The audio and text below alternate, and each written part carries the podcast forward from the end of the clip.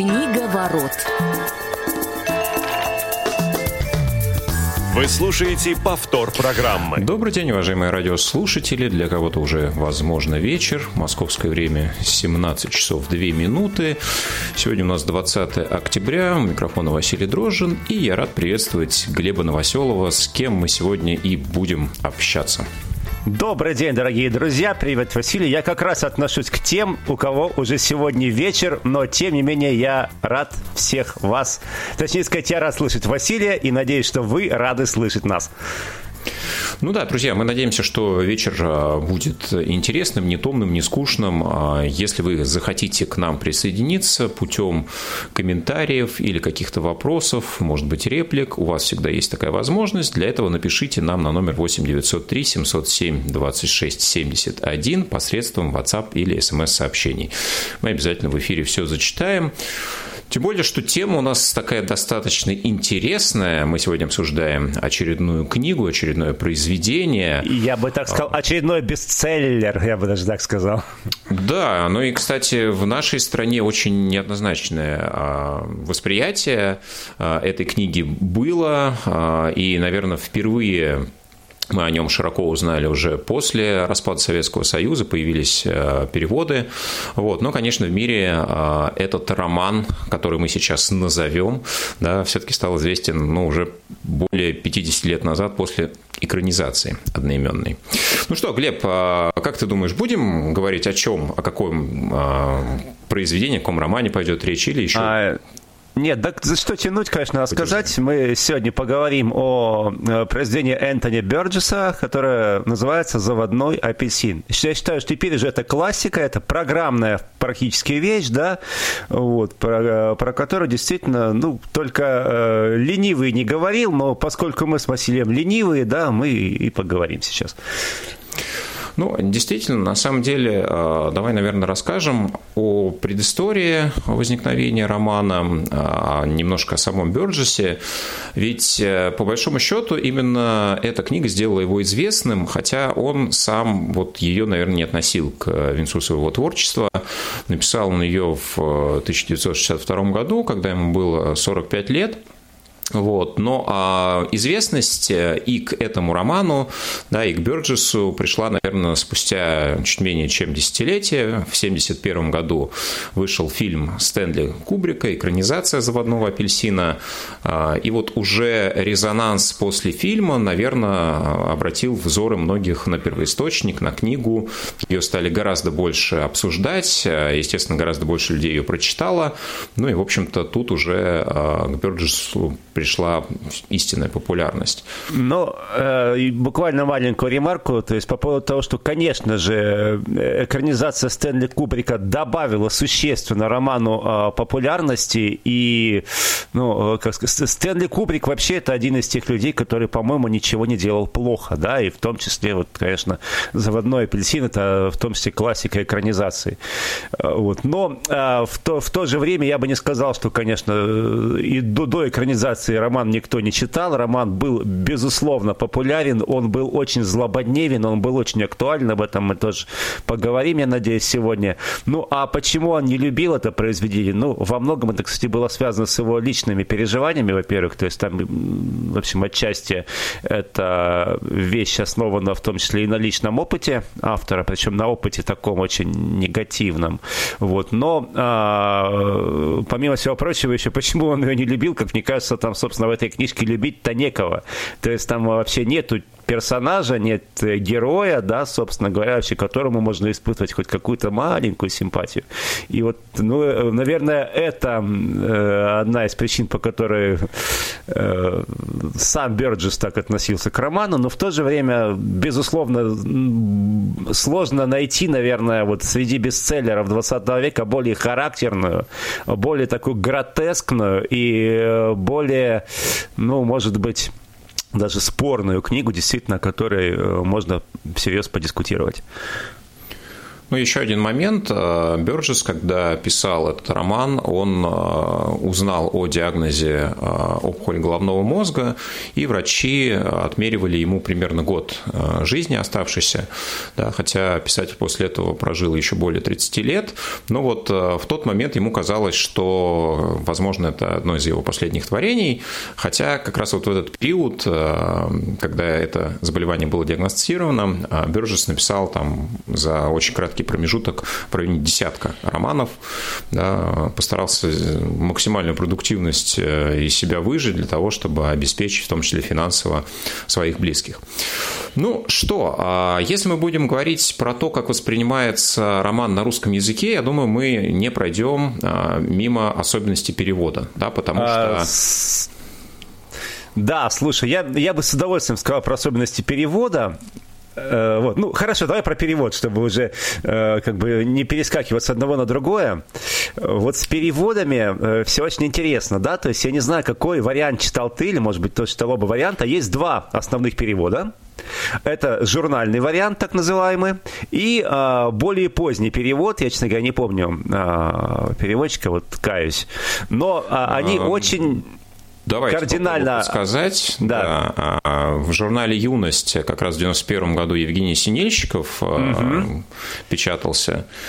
Ну и Владимир Бошняк – это вот более известный и более поздний перевод. Я бы не сказал, что он более известный, но он, скажем так, он, наверное, более а, правильный. Его, ну давай так, на его основе, да, много перепечаток сделано. Да, то есть в основном, когда идут ссылки на источник русскоязычный, то идет перевод именно Бошняка. А, вот. То есть как раз-таки, если говорить вот о моем восприятии, я-то в свое время ознакомился первый раз, когда я прочитал эту вещь, я ознакомился именно с журнальным переводом, журнальным вариантом. И очень долго, то есть, ну, практически вот до того момента, как я посмотрел Стэнли Кубрика, и мне захотелось перечитать эту вещь. После экранизации я уже перечитал ее в переводе в правильном, да, я воспринимал ее именно в том виде, как она была опубликована в журнальном варианте, а это, я вам скажу, очень сильно искажает восприятие книги. И во многом, а, как бы, весь смысл вещи, если читать только журнальный перевод, непонятен. Но а, начнем с того, что просто в журнальном переводе нет а, ряда моментов, да, которые, ну, скажем так, они не играют столь существенной роли для понимания, допустим, того же главного героя. Вот они, ну, скажем, они еще более делают гротескным образ вот этого самого Алекса, главного героя. Вот. Но, а, помимо всего прочего, в последнем варианте нет последней, в журнальном варианте нет последней главы. А, давай, давай, давай да. Смотри, а, мне кажется, mm-hmm. что нужно сказать, да, что в целом а, было два варианта, да, собственно, тот вариант, который написал сам Бёрджесс, и тот вариант, который использовался для экранизации Кубрика, да, так называемый американский вариант. Вот как раз в этом американском варианте не было последней двадцать первой главы. И с него был взят, в общем, да, да, и в общем, с него как раз был сделан журнальный вариант. Абс- абсолютно смысл произведения, да, и его использовал Синельщиков в журнале «Юность» в девяносто первом году, как раз переводя «Заводной апельсин». Но и тут, конечно, очень, очень важно здесь как раз поговорить вот о некой фабуле произведения, да, то есть, собственно, в каких условиях он был написан. И, а... А, смотри, я просто предлагаю вот буквально штрихами описать, в чем а, заключается отличие этих двух переводов, да, потому что я пробовал а, как раз сейчас читать и тот, и другой, и слушать, и... используя синтезаторы речи, и могу сказать, что вот если вы читаете с помощью, например, программ экранного доступа, то достаточно сложно воспринимать, ну вот для меня показалось, и перевод Бошняка, и Синельщикова. Почему? Потому что у Синельщикова огромное количество американизмов, то есть people, money а, и так далее. Смотри, сейчас поясню. Вот. Что касается Бошняка, то у него Его, а, история в другом. Он постарался передать вот эти а, необычные слова написанием их латиницей. То есть представьте, как синтезатор, ну практически любой, воспринимает русские, те, а, русские слова, написанные латиницей. То есть это очень необычное восприятие, очень необычное ощущение, поэтому я а, откинул идею прочитать эту книгу все-таки с помощью синтезатора и взялся за нашу библиотеку в семь пятнадцать, где нашел а, очень много, кстати, вариантов вариантов «Заводного апельсина», как минимум пять. Ну и вот в исполнении одного из дикторов я, собственно, еще раз обновил свои ощущения. Ну, а вот почему, это... кстати... Да, Глеб, сейчас секунду да, буквально. Да, да. Хотел вот про этот выдуманный язык, на котором... Я о нем и хотел сказать сейчас. Подростки. Да. Ну, ну, давай тогда скажи ты, я, может быть, потом что-то добавлю. То есть вот про особенности перевода, да, то есть, собственно говоря, на мой взгляд, как раз-таки журнальный перевод, это была очень э, удачная находка, пожалуй, единственная удачная находка этого перевода с, с американизмами. Почему? Потому что вот этот сленг, э, на котором говорят вот эти самые подростки, да, вот это вот, э, ну, собственно, и главный герой, и его друзья, да, то есть когда Бёрджесс сам его создавал, а Бёрджесс, кстати, в свое время посещал СССР и в том числе пообщался с нашими стилягами в пятидесятые годы, и он использовал вот во многом как раз-таки при написании этого сленга, при создании этого сленга вот такие славянские или, око, или околославянские выражения, то есть на самом деле вот так, как они вот там написаны в правильном переводе, да, они так и звучат у него в оригинале. Вот. Но для русского восприятия вот эта э, сама по себе фишка, она не звучит. То есть для нас, условно говоря, э, вот когда написано там, я не помню, как там вот с, э, девушка обозначена, да, ну, то есть для нас, когда мы хотим услышать сленг, да, для нас слово «герла» это понятно, что это сленг. А вот э, то, как написано у Бёрджесса, для, для нас совершенно не будет понятно, что это сленг, потому что это очень как раз близко к нашему восприятию. И в этом смысле журнальный перевод, он, конечно, гораздо... Ну, то есть, это, это была хорошая фишка.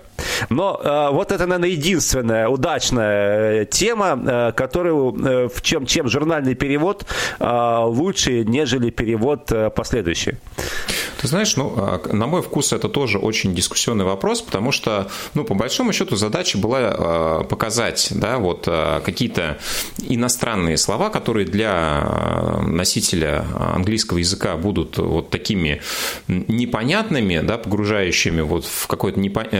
неизведанное общество будущего, фантасмагоричное. Естественно, если ты носитель русского языка, то, то эти славянские корни для тебя теряют всякий смысл.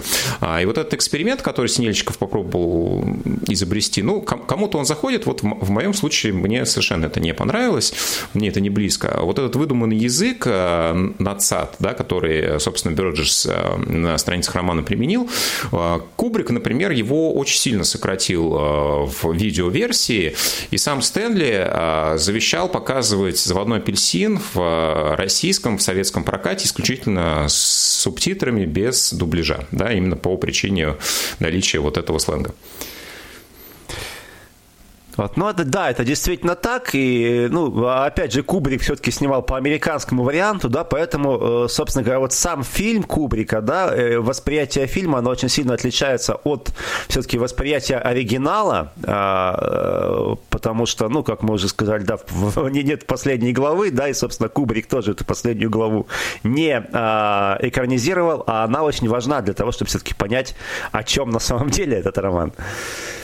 Ну, можем, конечно, немножко поговорить про фабулу, да, о чем это произведение, да, и обозначить какой-то жанр, который Википедия обозначает как там антиутопия, антиутопия, да, или киберпанка, да, безусловно, да, то есть это некое общество будущего, в котором описывается история вот взросления подростков, да, есть центральный персонаж и его друзья, ну и, собственно, первая часть посвящена посвящена как раз тому, как эти молодые ребята проводят один из своих вечеров. Ну и, наверное, это вселяет в рядового читателя, конечно, картины ужаса, ощущение просто чего-то совершенно невероятного. Возможно, как раз вот этот дополнительный язык служил цели смягчить это ощущение, да, сделать восприятие, ну, каким-то менее реальным, да, что и люди разговаривают на каком-то не человеческом языке, поэтому это вроде как происходит все-таки не совсем вот в нашем привычном обществе. Вы слушаете повтор программы. Смотри, как раз-таки, если вот читать этот роман без последней главы, то вот лично для меня то, что это роман о взрослении, было совершенно непонятно. То есть я, ну, знал, да, что это роман начала шестидесятых годов, шестьдесят третьего года выпуска, по-моему, в шестьдесят втором году он его написал. Вот. И я сразу же пытаюсь как-то, ну, привязаться к историческим реалиям того времени, да, то есть с одной стороны мы знаем, что это западное общество, ну, прежде всего, Соединенные Штаты. Прошло достаточно много времени после Второй мировой войны. Все уже, в принципе, устаканилось, и общество достаточно благополучное.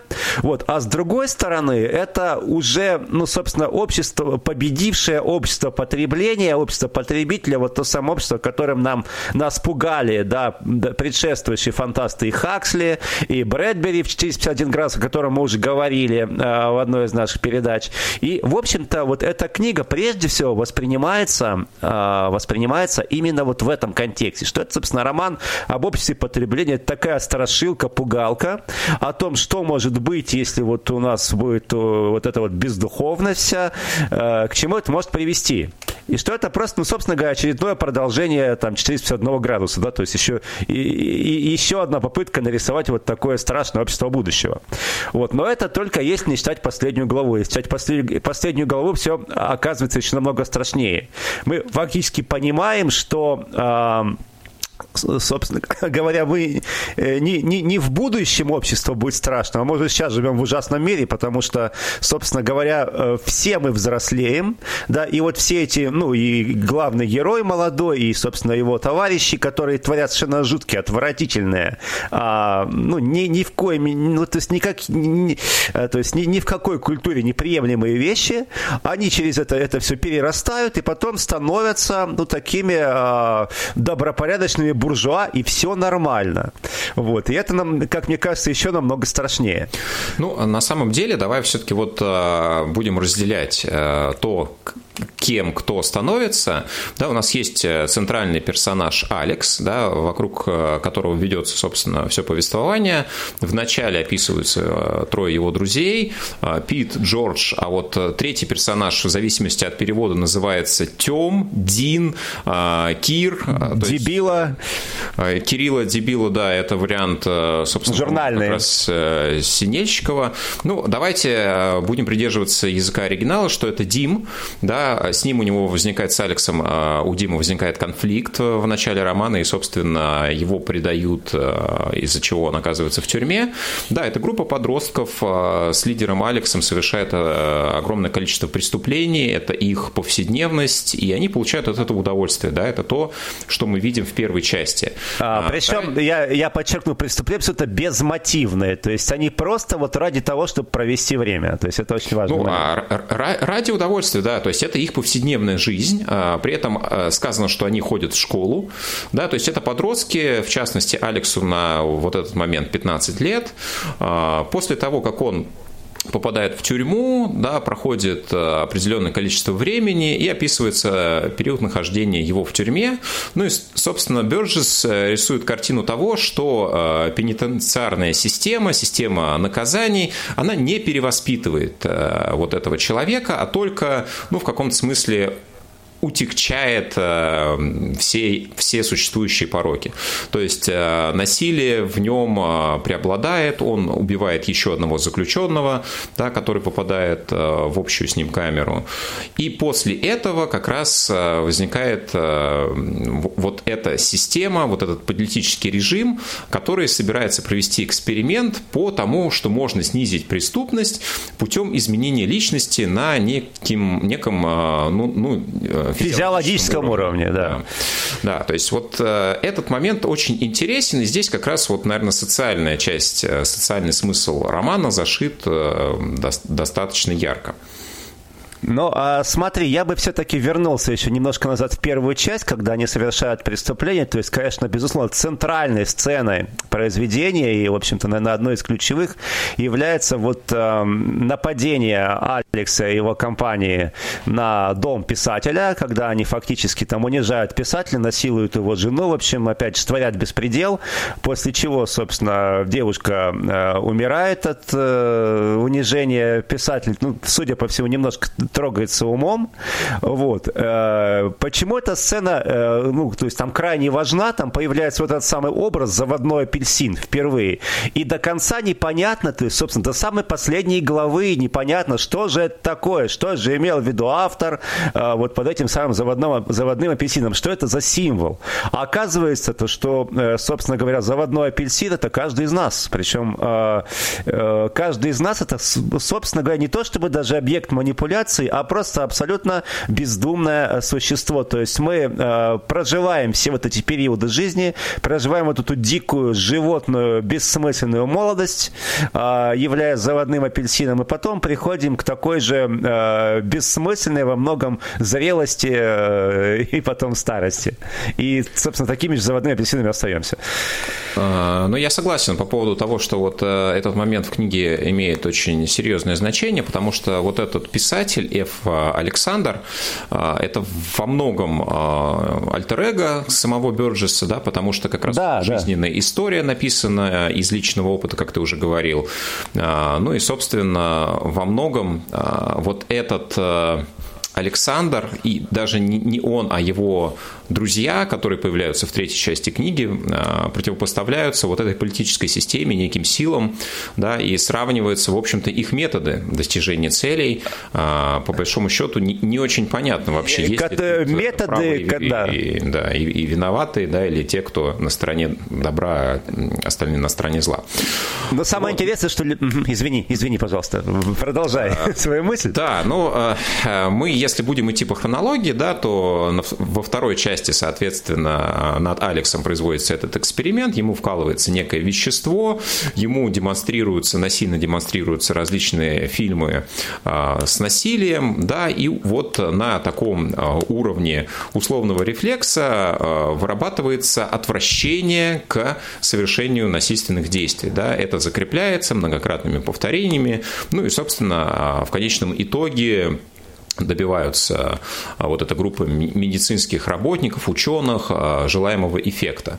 При этом здесь же присутствует такой персонаж, как священник тюремный, да, который против этого эксперимента и говорит очень интересную мысль, да, что у личности всегда должен оставаться выбор, да, нравственный выбор, которого нельзя лишать, вот, в том числе такими средствами. И это, ну, наверное, как раз центральная идея, которая не будет понятна без двадцать первой главы, да, но которая, в общем-то, читателей приводит именно к сознанию всего смысла.